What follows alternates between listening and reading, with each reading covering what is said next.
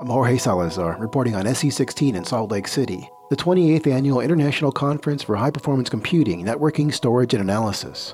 The event showcases the latest in supercomputing to advance scientific discovery, research, education, and commerce. Computer hardware speeds have grown exponentially for the past 50 years. We call this Moore's Law, but we haven't seen a Moore's Law for software. The reason for that is a lack of communication between hardware developers and the users trying to solve problems in fields like social networking, cancer modeling, personalized medicine, or designing the next generation battery for electrical storage. That's according to Sadasivan Shankar of the John A. Paulson School of Engineering and Applied Sciences at Harvard University. Dr. Shankar proposes a new paradigm in which the software application should be part of the design of new computer architectures. He calls this paradigm Co-Design 3.0, and Shankar was invited to speak about it at SC16. On the phone to tell us more about it is Sadasivan Shankar. Dr. Shankar, welcome to the podcast. Thank you, Jorge, for uh, inviting me to be on the podcast. Now, tell us what is Co-Design 3.0? Co-design, uh, by its definition, means doing more multiple things related to design together at the same time. This is roughly a version number that we came up with to distinguish it from the previous two co-designs. So co-design one is what I would call in which the architecture, the design, and software optimization for any application are done very serially. That is, you actually select an architecture, then do a micro, any micro architecture, and then you do the design on it. And then after you do the design, then you do the software emulation. You make the microprocessor and the other hardware, including the interconnects, the memory, the storage.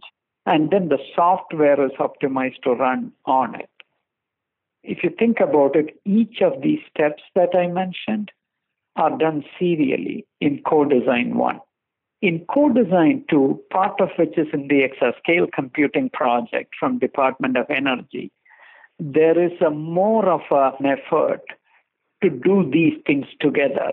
For example, the high performance scientific computing needed by the national labs typically are done or or driving what the hardware platform ought to be.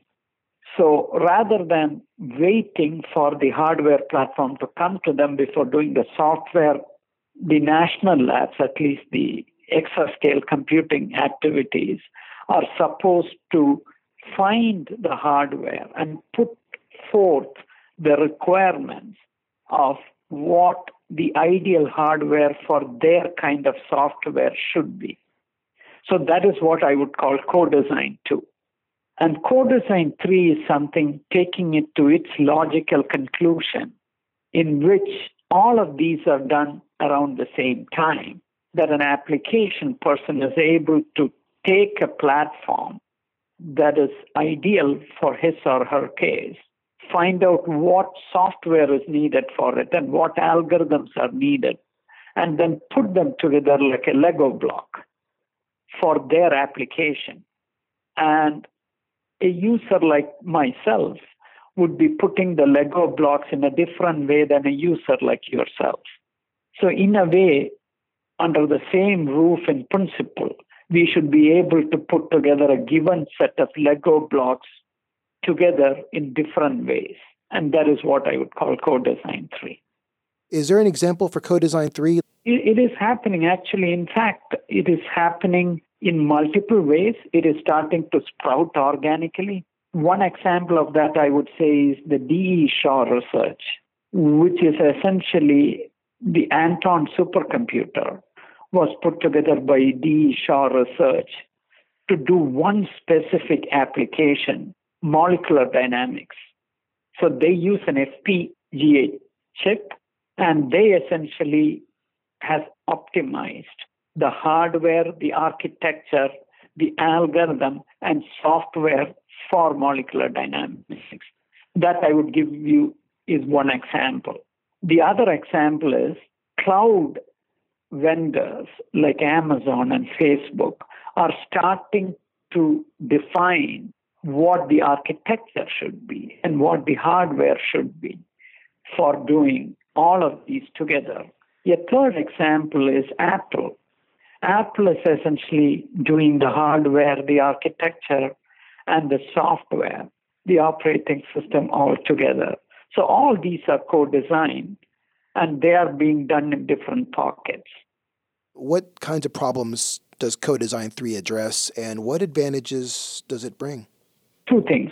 Let's kind of take one specific example here. The specific example of Anton and Anton 2 supercomputer that has been designed by D. Shaw Research. It specifically helps solve protein folding problems up to milliseconds, which cannot be done anywhere else. So, this is relatively a new activity in which are, the proteins generally are very complex organic molecules, macromolecules. And their folding time typically is solved by what is called molecular dynamics problems, atomic simulations. And these atomic simulations, typically the single time steps are between femtoseconds and picoseconds, that is 10 to the power minus 15 and 10 to the power minus 12 seconds. And traditionally, using a traditional supercomputer, we could run these simulations maybe up to nanoseconds or maybe even microseconds if you stretch them.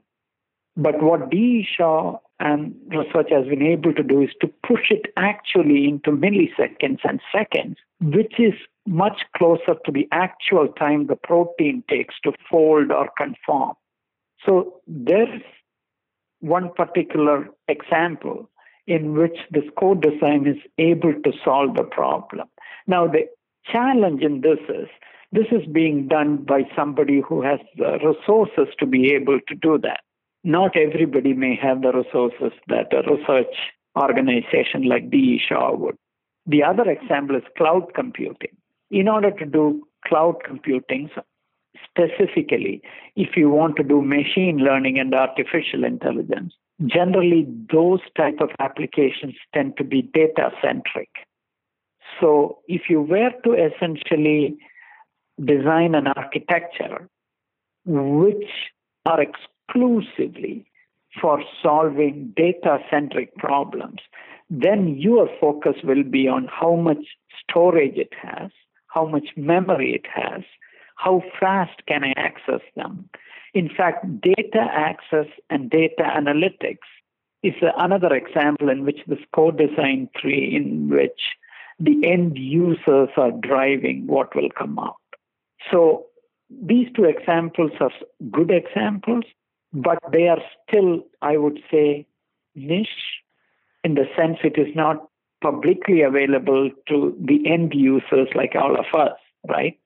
If I want to solve a specific problem, let's say the next generation of lithium battery or what comes after a lithium battery, then I will not be able to put together a design, the so called co design 3, for my application unless I have the resources to do it. So, in a way, what we are saying by co design 3 is why not scale this paradigm so that it's cost effective, so that every application can essentially drive what the design that is needed for that specific application is. Why not make application a key part of the design itself rather than wait for the design to be complete and then try to run your application on a given design. Uh, what kind of response have you gotten from hardware people, from applications designers? Um, what do they think of this idea? What kind of response? So, uh, almost everyone I have talked to says this is a fantastic idea. I have gotten incredible support, including from Department of Energy, whoever I have talked to. One way of looking at this is this is an ultimate personalization of a supercomputer. In principle, in principle, all 7 billion of us, the number of humans, should be able to personalize the supercomputer for my application. I mean, whether it happens in reality or not is another question. In principle, nothing should stop us. But so, this co-design 3, in order for it to become reality on a wider scale, it should be cost effective. It shouldn't be done by only the big players with a lot of resources. It should be done by off the shelf components when you can, but the design, the algorithms, and the software should be developed in a way that you get the maximum performance for the problem you are solving. A person solving a cancer bioinformatics problem may need a different combination of these components than a person solving weather predictions, than a person who is trying to solve the air drag around a new aircraft. All of them may need different components to be put together differently. So this is this has gotten very good reception. Now, the thing that we wanted to be even more disruptive is it should be done in a cost-effective manner, and I shouldn't have to wait six to seven years for the next generation computing to come in. So, in my talk, what I am trying to show is there are about six different scales or scaling paradigms, as I call them, which essentially looks at different scalings, Moore's law being the most known form of scaling, but there are other scales and scalings. Can we essentially try to bring them all together in this co-design 3.0? Here, I think the academics, the universities, have to play a critical role because a lot of these things are in the research component. Hardware manufacturers, who I have talked to, have been very interested in it. We are hoping that we will have a meeting in the near future within the next six months or so, in which we will get all the key stakeholders, including federal government and national labs, in one place where we could discuss of what needs to be done and how can we universities, industry, uh, the federal government and state governments, how can we essentially come together to solve something like this problem? Oh, that's interesting that you brought up Moore's Law and how it doesn't seem like we're keeping up with Moore's Law anymore. We're running into some um, slowdowns um, with that kind of growth. And you talked about scaling paradigms. Um, you know, just for the benefit of people listening, would you mind describing that? What these scaling paradigms are and how they relate to Co-Design 3.0? Sure. Let me kind of spend a few seconds trying to talk about the Moore's law itself that you just mentioned in the passing. The Moore's law is essentially a hardware scaling law. So every two years or 18 months, uh, depending on who you talk to, you get the next generation hardware with twice as many computing units. You could call them transistors or information processing engines in the same area every certain fixed time. So that is just the hardware. But the software never used to follow the Moore's law closely. For example, let us say I have an application and I run it on generation N Moore's law computer. After two years, let's say I get generation N plus one, and I try to run the same application I'm not able to turn around the application generally twice as fast. Why is that? That is because the software was not necessarily scaling at the same pace as Moore's law, even though it scaled close to it. So, in a way, the Moore's law, we are close to its 50th anniversary now. Everyone else has been riding free on this hardware progress called Moore's law. And what we are saying is it is not just the hardware, the rest of the things need to kind of do their jobs, due diligence as well. That's what we are trying to say. So now, uh, coming back to your question of the six scaling paradigms, which I will go through in my talk, uh, they are roughly as follows. If you look at the scale of physical and man made entities that we design, that has made our life a lot more easier in the 21st century they run a scale of like 10 to 16 orders of magnitude. So that is one scale.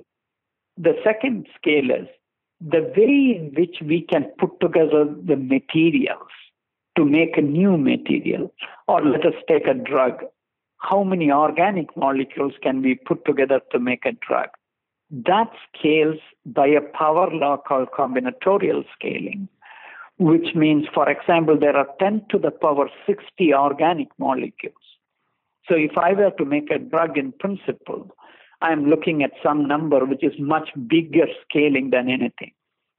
So clearly, just using the computer scaling, which is 50 years of scaling, in itself will not let me solve a problem in which I need to be able to look at a combinatorial possibilities of 10 to the power 50, 10 to the power 60. That would be the second scaling.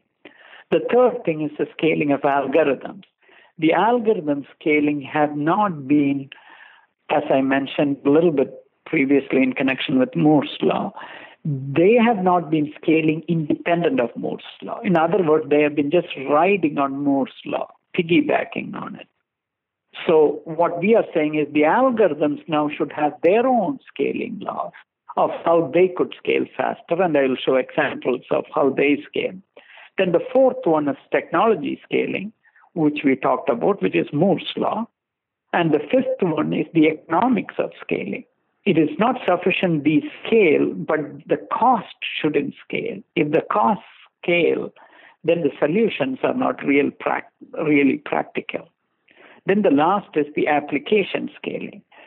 If the computers are scaling, if the algorithms are scaling, then are we able to solve bigger and bigger problems every two years?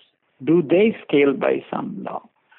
So those are the points I want to bring together and saying making just a conjecture or more like a challenge to all of us. Can we make co-design address all the scaling in addition to Moore's law? You're going to be presenting your talk at the Supercomputing Conference, SC16. This is a gathering of people in the high performance computing community. Would you speak to um, a little bit about high performance computing, what role that plays in this um, paradigm, I guess, or this um, this way of thinking about things that uh, co-design 3.0 right so high performance computing actually if you look at the leading mainframe computers and you can go back to 60s or even before the advent of, I mean, or just around the advent of Moore's law. The high performance computing has been always driving the high end of applications. You know, they are like the Ferraris or the high end cars. There are a few niche applications which essentially can be was driven by high performance computing. So they are the biggest problem, the largest problem that you could ever solve anywhere was driven by high performance computing. So high performance computing defined the boundaries of what we could do at a given time. And they used to be mainly in the realm of mainframe computers and large supercomputer hardware uh, manufacturers for a long time. But what is essentially happening now is that the same high performance computing is now switching to the cloud and is being scaled as more discrete computers all put together in a cluster. And that is changing some of what we used to call high performance computing. Now it is becoming much more widely available. For example, you could run what were considered very complex scientific jobs in an Amazon cloud now. You could buy it, and storage is nearly cost free. So, in a way, the high performance computing is starting to get to the masses. So, what we are trying to say is, although it is getting to the masses, it probably needs a little bit of a holistic thought process that high performance computing shouldn't be only at the boundary. Everybody should be able to put their own high performance computing. So, in a way, we are saying that can you individualize the high performance computing for your needs, which may be different than, you know, if you go to the next university or to the next small startup, can they put together their own design and their own high end architecture and their own algorithms to have a high performance computer that is mainly suitable for them.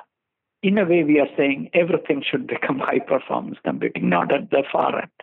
Dr. Shankar, I really appreciate taking this time out to speak with us. Um, this is my last question. Thanks so much. Um, what's the most important thing that you want people to know about Co-Design 3.0? Take home message. We want to see what will make high performance computing personalizable and how can we train the upcoming workforce on different aspects of all the components that is architecture, hardware, algorithms, and software. This is why I think universities play an important role in this, as much as the national labs have been playing on high performance computing. So we want to be able to solve the real problems, right? Cancer cure, personalized medicine, new battery materials or new catalysts, or eliminate toxic materials. So can we essentially do them faster the computing have brought us very far, but can we take it even farther? That's a question that we should ask ourselves. You've been listening to Sadasivan Shankar of Harvard University. From SC, the International Conference for High Performance Computing, Networking, Storage, and Analysis, I'm Jorge Salazar.